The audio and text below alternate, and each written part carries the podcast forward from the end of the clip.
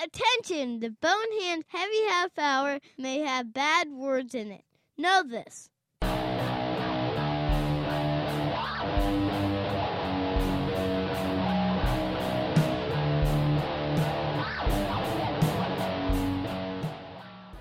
Hey, what's up, everybody? Welcome to episode 16 of the Bonehand Heavy Half Hour, your straight shot of the hard stuff for the week of December 26th, 2010. I'm Steve, your host. Let's rock.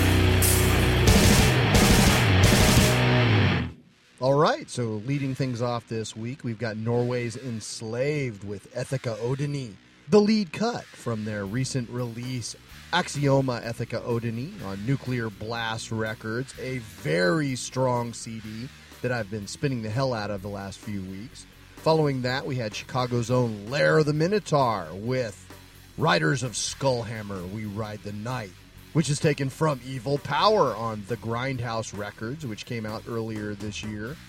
And that brings us to Bullet Points. So, last week, Dario and Mandy from the Focus on Metal podcast were kind enough to have me on for a quick chat, and they asked me what some of my favorite releases for 2010 were. And as I was listing them off, it occurred to me, you know, I should play a selection of these on the heavy half hour so you guys can actually hear what I'm talking about. So that's what this episode is. Some of my favorites from 2010.